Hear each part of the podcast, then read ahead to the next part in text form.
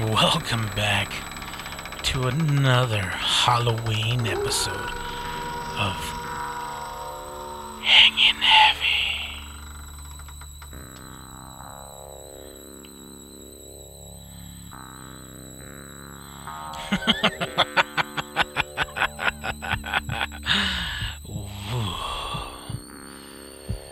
Another episode of Halloween Stories. For all you ghouls and gals, ghosts and pals.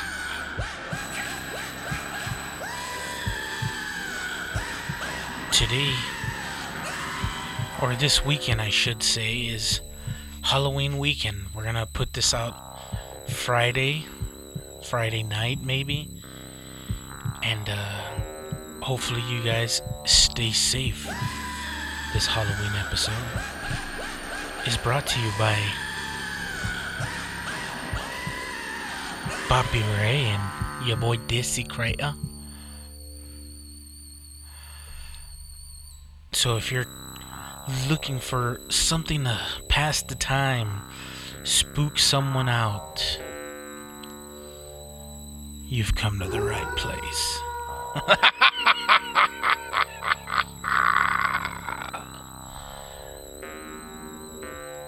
Welcome to the Halloween episode. The first story we have was posted anonymously, and it's simply titled, The Candleman. Over the hill and through the moor, the Candleman comes walking up to your door. He lights up a candle and walks to your bed, leaves the candle in the window, and leaves with your head. That's the nursery rhyme my grandma used to tell me when I was young. I remember that little rhyme terrifying me as a child, as I cowered under the covers in the bed at her small country cottage, too scared to sleep. She described him as a tall, pale man in a robe who liked to kill little children. And whenever he killed, Grandma would say, in her hushed voice, He would leave a ghostly candle in their window. At that, she would yell out and make me jump back in fright while she shrieked with laughter. The Candleman. Even the name gives me chills. It seemed like such a horrible, scary thing to say to a child. But then again, Grandma was a scary woman. She was small, with weathered skin and cruel, sunken eyes that always seemed to glare at me.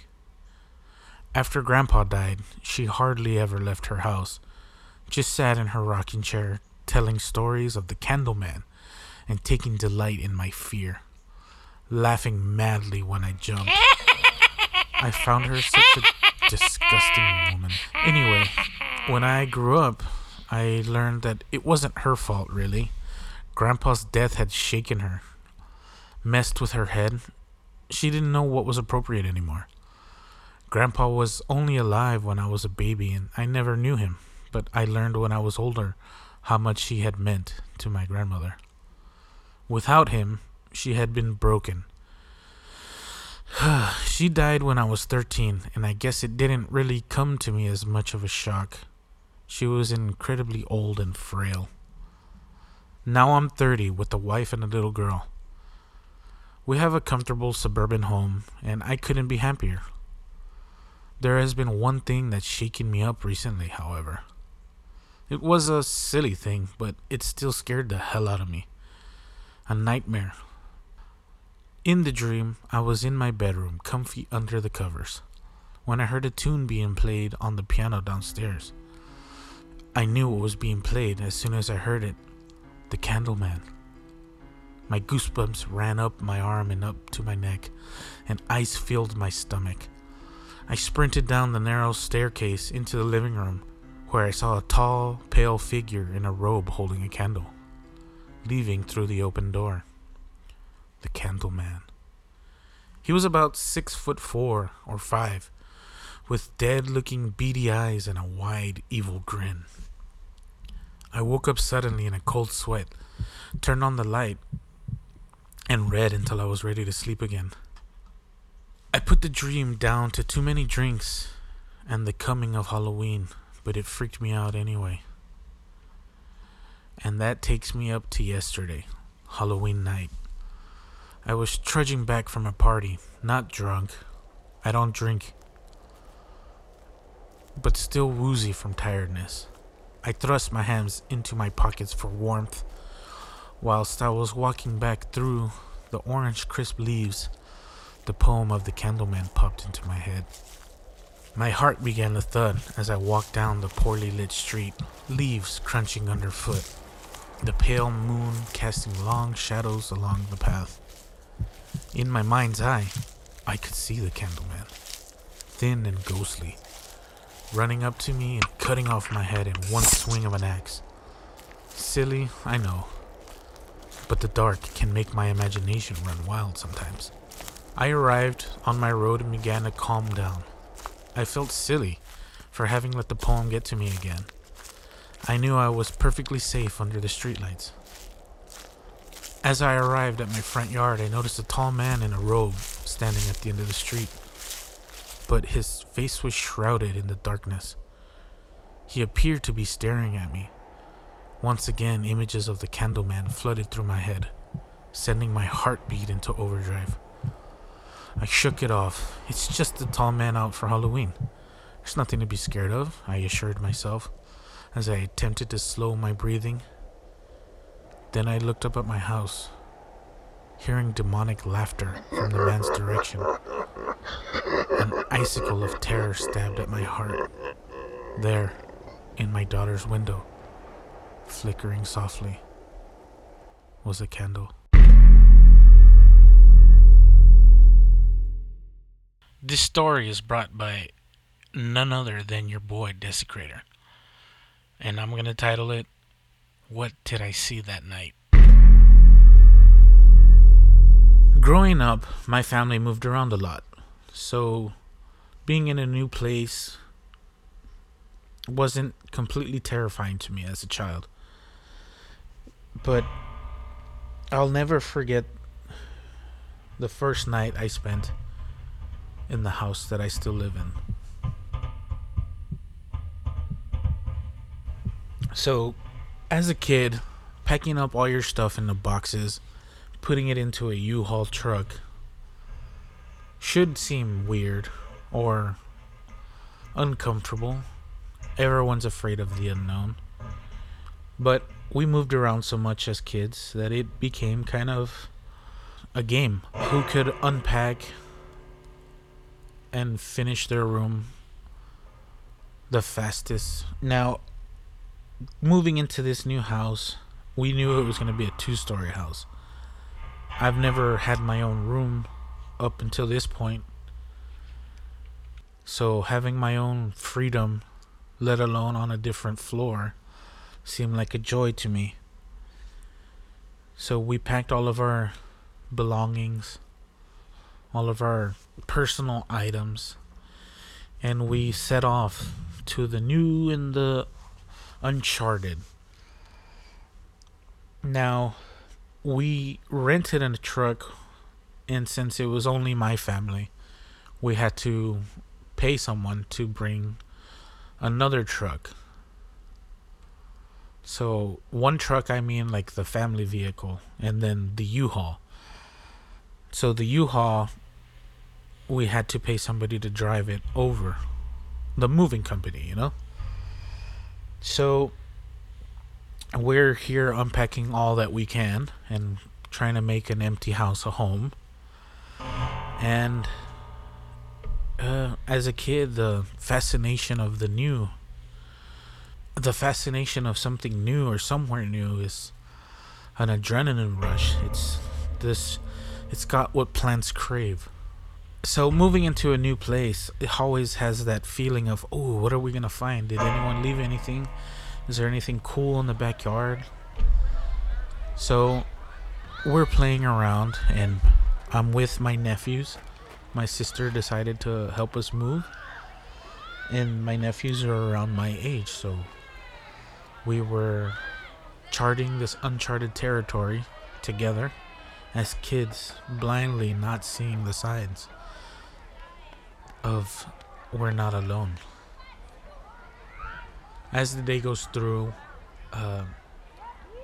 nighttime comes and it's dark, and everything that we've unpacked so far has only been for the downstairs. Drawers, cabinets, TVs, radios, clothes,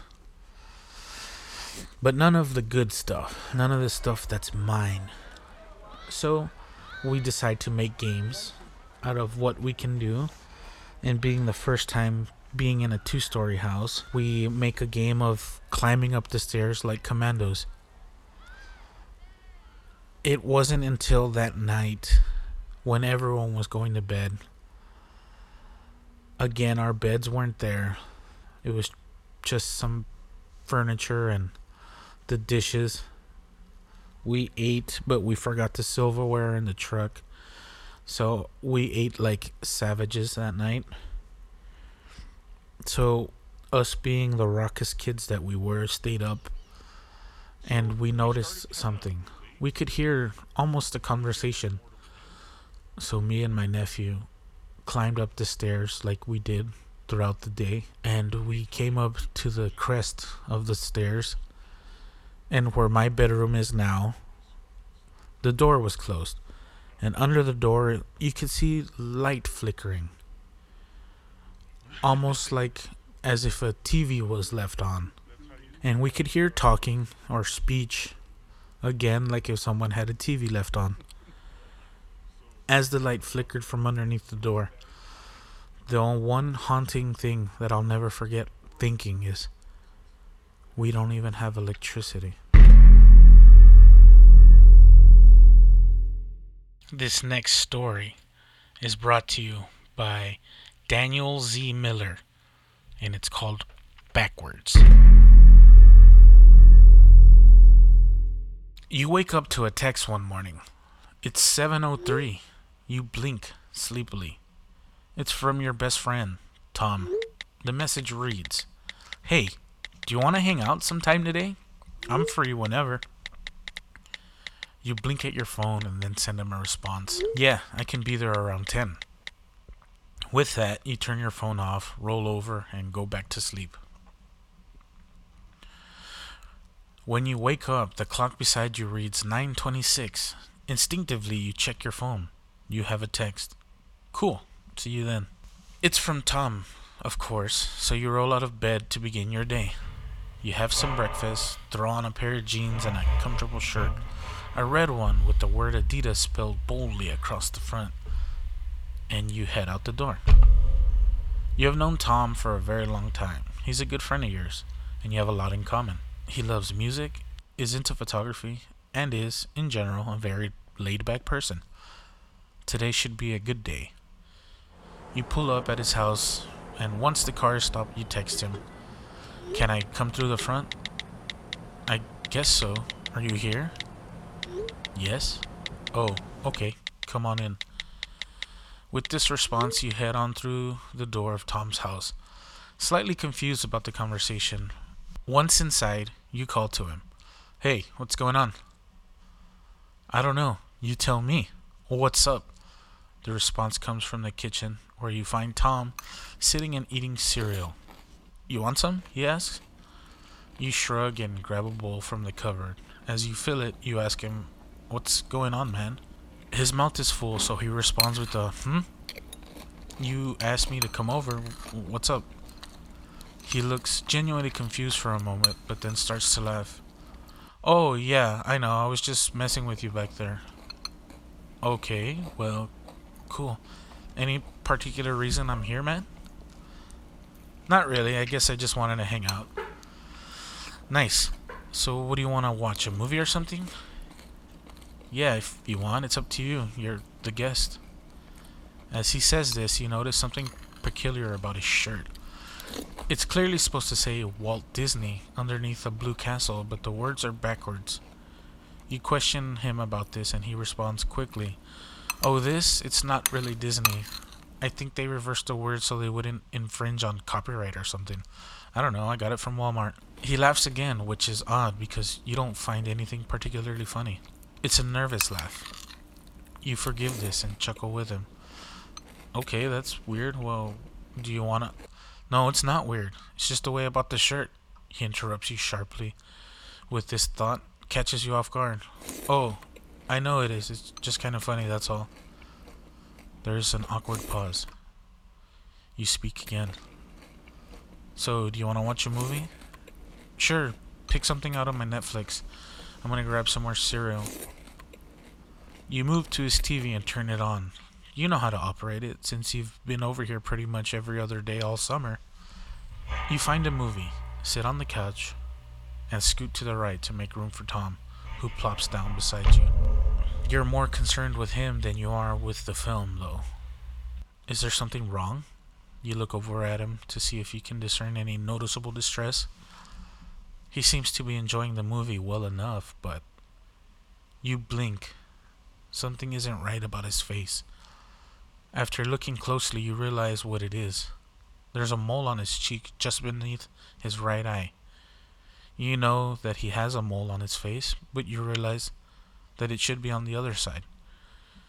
You look away and then look back. Are you imagining it? You must be imagining it. Moles don't just move around like that. You must be mistaken. You go back to watching the film, but you are eventually drawn back to his face. You couldn't be imagining it. That spot was on the other side. A quick glance at a family picture on the wall confirms your suspicion. But you're not quite sure what to do with this information. You try to forget it and go back to watching the film, but your sense of unease grows. You have the irrational thought that Tom has been altered somehow, that someone has taken him apart and put him back together, but made a mistake somewhere. You try to shake the feeling. Tom gets up from his spot beside you for more cereal, which is nothing odd. He's always been able to put away at least 4 bowls of Captain Crunch. He comes back in with the box and pours it into his bowl. You blink. He then proceeds to pour milk over the cereal. You can't put your finger on why this is making you so uncomfortable. He lifts his spoon and uses it to carry the cereal from the bowl to his mouth, and you realize what's wrong. He's using his right hand. He should be using his left. Tom is left-handed. Why isn't he using his left hand? You feel an incredible wave of insecurity wash over you, but you can't look away. He notices you staring. "What?" he says, in a more threatening tone than you'd expect to hear. "Nothing, You get up from the couch. I really need to go to the bathroom." You begin to move towards the stairs. "You can't use the bathroom! Don't use the bathroom!" Tom shouts in a dangerously urgent tone. You hear him get up from the couch hurriedly. You move faster, determined to get away and get to the bathroom. "Stop!" he yells after you. He's running now. "Don't go in there!" You sprint to the bathroom door, slam it shut, and lock it. You turn around, expecting to be standing in between his 2 bathroom mirrors, but are greeted with a different sight. The mirror above the sink is smashed. On the ground lays Tom, face up, with the words "Walt Disney" written correctly on his shirt. The mole is on the left side of his face, but he's not moving. You're about to shout something when you hear the sound of glass shattering behind you. Upon turning around, you see a figure springing through the newly broken mirror that hangs on the wall, and the last thing you see before everything goes dark is the word "Adidas" spelled backwards across its bright red shirt. This next story is from Devin Hoover, and it's called "Don't Wear Contacts" from New Life Vision. I don't know about everyone else, but I've always had terrible vision. Generally, it gets worse from year to year, but there are some years I'm able to skip the decay. I wear contact lenses because I've tried to avoid the nerd stigma my whole life. I'm not entirely sure the contacts help though, but I prefer them regardless. This year my vision had definitely gotten worse. I could tell just by trying to read words from afar. I'm almost out of contact lenses as well, so it was the time to go see my optometrist. The visit went as usual, doing a bunch of vision tests, getting bright lights shined in my eyes, and trying to guess what letter the big blur was once he asked me to take out my contacts. As suspected, my vision had indeed gotten worse. When I asked the doctor about ordering new contacts, he offered me a strange proposal. This may seem weird, but I just received a new shipment of contacts today. This new company sent me an experimental set of contacts. To be blunt, I'm looking for a guinea pig to try them on. That was a bit weird. New contacts? Do they match my prescription? I said, a bit confused. That's the thing. Apparently these contacts auto-adjust to the person wearing them.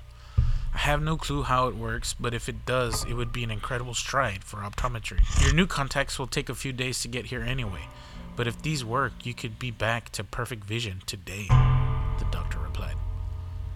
I didn't like the idea of being a human guinea pig, especially after all the TV and movies I've watched where experiments don't quite end very well. On the other hand, this sounded incredible. Contacts that automatically adjust to your eyes? I was just curious to see if such a thing existed. In the end, curiosity won out. I'll try them, I said. My optometrist quickly left the room with a grin and returned a few minutes later with a small box in one hand and a piece of paper in the other, which I quickly learned what the paper was for. I'm gonna need you to sign this waiver. Like I said, they are experimental. Well, it looks like I won't be getting a big payday if something goes wrong, I thought as I signed the waiver. After getting that out of the way, the doctor set the box in front of me. New Life Vision, it read. Hoping you see a new outlook on life. What a cheesy slogan, I thought, as I restrained myself from laughing out loud. I opened the small box and pulled out the even smaller two containers from within. If you've ever worn contacts before, you know what these containers look like. I was easily able to put both contacts in within a span of 30 seconds. At first, it seemed like they didn't work. My vision was blurry as it always is without contacts. After blinking a few times, however, they started to become clearer. After a few seconds passed and I blinked a few more times, they worked. My vision was absolutely perfect. This is amazing! I said out loud, without even realizing it. So they work then? The doctor asked questioningly. Yeah, they work perfectly. I might even have better than 20/20 vision now, I stammered out. The doctor laughed at this. He ran a few more tests to make sure the lenses were working right, and I passed them all with flying colors. Well, you're free to go. The lenses seem to be working just fine. Just be sure to check back in a couple of days. Oh, and one last thing, he said as he pulled out a few folded pieces of paper stapled together neatly. I'm supposed to give you these. They're instructions for the contacts. Anyway, have a good day. Why would I ever need instructions for contacts? I've never needed instructions before. I figured it was probably just notes on the contacts since they were experimental, so I accepted the papers. Once I got back to my car, I quickly stuffed the papers into my center console and went home. My first day with the contacts was incredible. As I had told the doctor, I'm pretty sure my vision surpassed even 20/20 now. Everything was so much more clear and focused. Colors even stood out more. I was almost hesitant when I removed them to go to sleep that night. I was actually a bit worried that the lenses wouldn't work the next day when I put them in. But just as before, after a few seconds, they worked more than perfect. Most of the day went as normal, but something kept bugging me. You know that feeling when you swear you see something out of the corner of your eye, but when you turn to look, there's nothing there? Well, that feeling persisted for most of the day, but other than that, it was all fine. For the third straight day, I woke up to put on my new miracle contacts. It was Saturday, so I would have had the contacts for the rest of the weekend at least. I would report back to the eye doctor on Monday. The nagging feeling that I had felt the previous day was even gone. I guess I had just been imagining things. Or so I thought. Once again, the day went on like any other until I decided to venture out to get some food. I had gone to my favorite burger joint and gotten some carryout. I really don't like sitting in restaurants. As I was driving home, I never took my eyes off the road, not even for one quick text. A few blocks from my house, though, I did blink.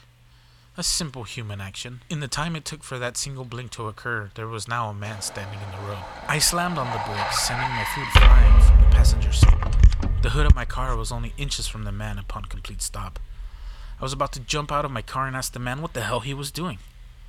But that was before I got a better look. I'm not sure I could call this thing a man. It was incredibly tall, at least 7 or 8 feet, but it was scrunched over like Gollum. It was also extremely slender, as if it were malnourished. Its skin was incredibly pale, almost completely white. Its head was to the side, as if it were turning to look at me. I blinked once more, and it was gone. Of course there was no one else around to tell me if there was actually something there, or if I was just insane. So I drove home to enjoy the rest of my meal, that wasn't splattered all across the dashboard. I took the contacts out and went to bed early that night. Even though it was Saturday, I figured I might just be sleep deprived. It would just be better for me to rest. I also skipped putting in the contacts the next morning in favor for an old pair of glasses, but the allure of the contacts was too much. It was Sunday, so of course that meant lazing around, flipping between football games. After a few hours of doing essentially nothing, I let out a yawn, closing my eyes in the process. When I opened my eyes, there was another figure in front of me. This one was short, probably about 4 feet tall. It too was hunched over, with the same slender, pale body. Its back was to me, so once again I couldn't see a face. I almost completely closed my eyes in fear. When I gathered my courage to look again, just like before, the figure was gone. I wasn't certain this was the solution at the time, but I sprinted to the bathroom anyway and removed the contacts. That's when I remembered the instructions. After removing the contacts, I stormed out of my car and retrieved the instructions I had ignored before. These instructions read out a few guidelines that I was meant to follow. Here's what it read. If you begin to see figures, simply ignore them and blink once. They should disappear. If a figure appears in front of you, do not look at its face. Under no circumstances should you wear the contact lenses for more than 24 hours at a time. Should you break any of these guidelines, New Life Vision bears no responsibility for any trauma you may suffer, as outlined in the waiver you signed beforehand.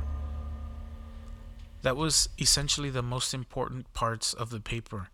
If I had read this before, I would have never even worn the contacts. I immediately threw them away. There's something I haven't told you yet. I left out part of my story, mostly because I don't want to relive it. But I think it serves as an important warning, you see. When I went to remove the contacts, I saw another figure. It was standing behind me when I looked in the mirror. The head was right next to mine and I saw its face. I won't describe what I saw, but just know it still haunts me to this day. These are more than just contact lenses. They will correct your vision and help you see better than you ever saw before. However, there are some things we aren't meant to see in this world. Something our eyes haven't evolved to block out for our own good. I never wore the contacts for more than 8 hours. I can only imagine what would have happened if someone were to ignore the 24-hour guidelines. Even now, I haven't worn the contact in weeks, but I sometimes swear I still see those figures out of the corners of my eyes. I've considered gouging my eyes out, but it wouldn't help. When I close my eyes, they're still there. Please take my advice. If your eye doctor offers you to try some new contact lenses from New Life Vision, just say no.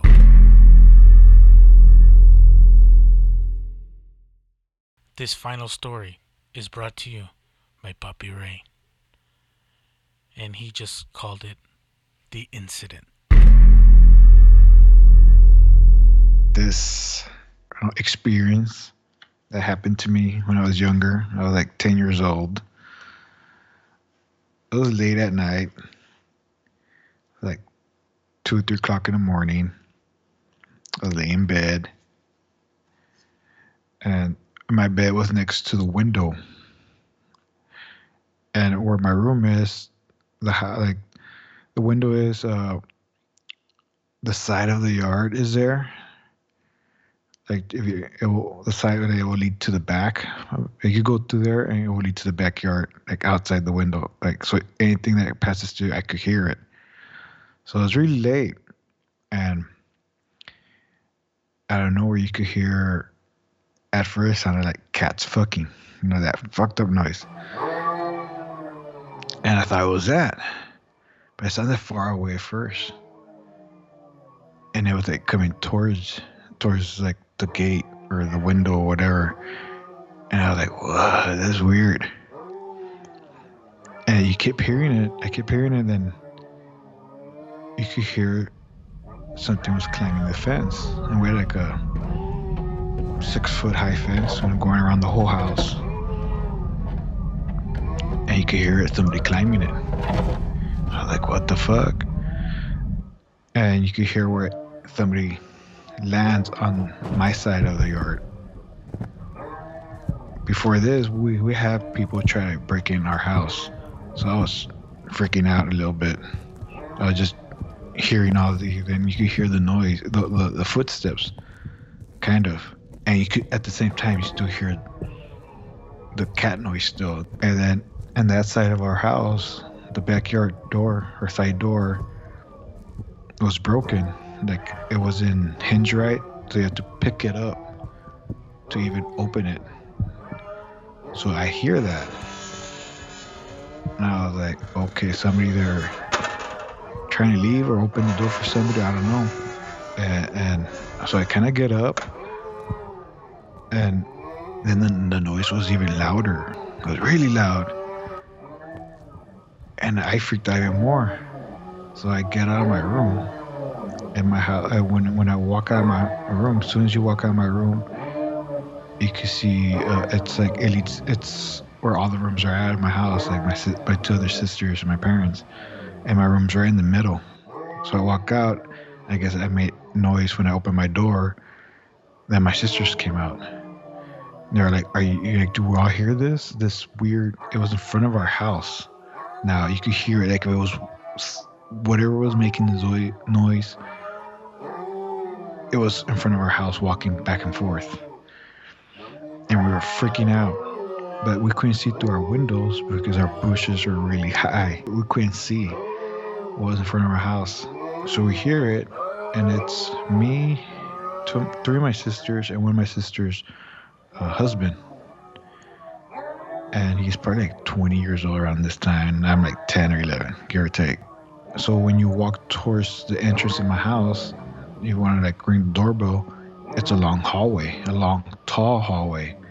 So if you ever in that hallway, if you say something loud enough, it echoes. So that whatever was making the noise, you could hear it coming down the hallway to our front door. And me and my brother-in-law walked down the hallway to our front door. And we could hear it's literally in front of our door. Then it stops. You don't hear the noise no more. And then we used to have a bad habit of not locking our front door. And we're like, what the fuck? I went and locked it. Then you hear the doorbell ring. I was like, what the fuck? The next thing is you hear a little girl's voice and ask for my niece.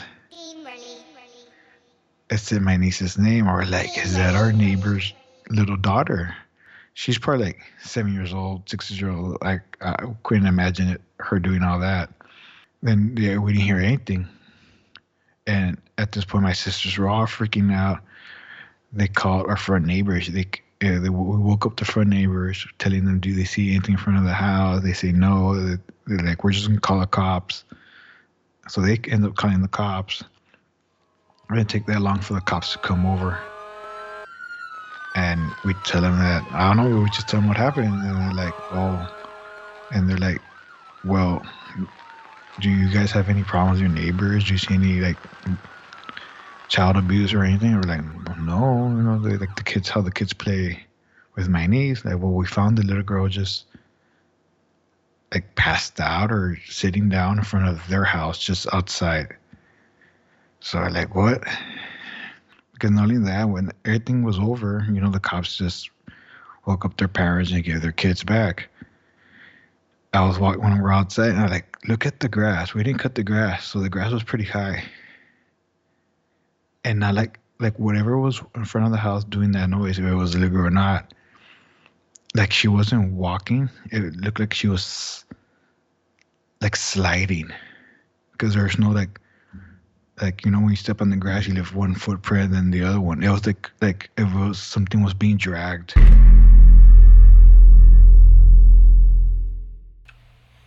Well,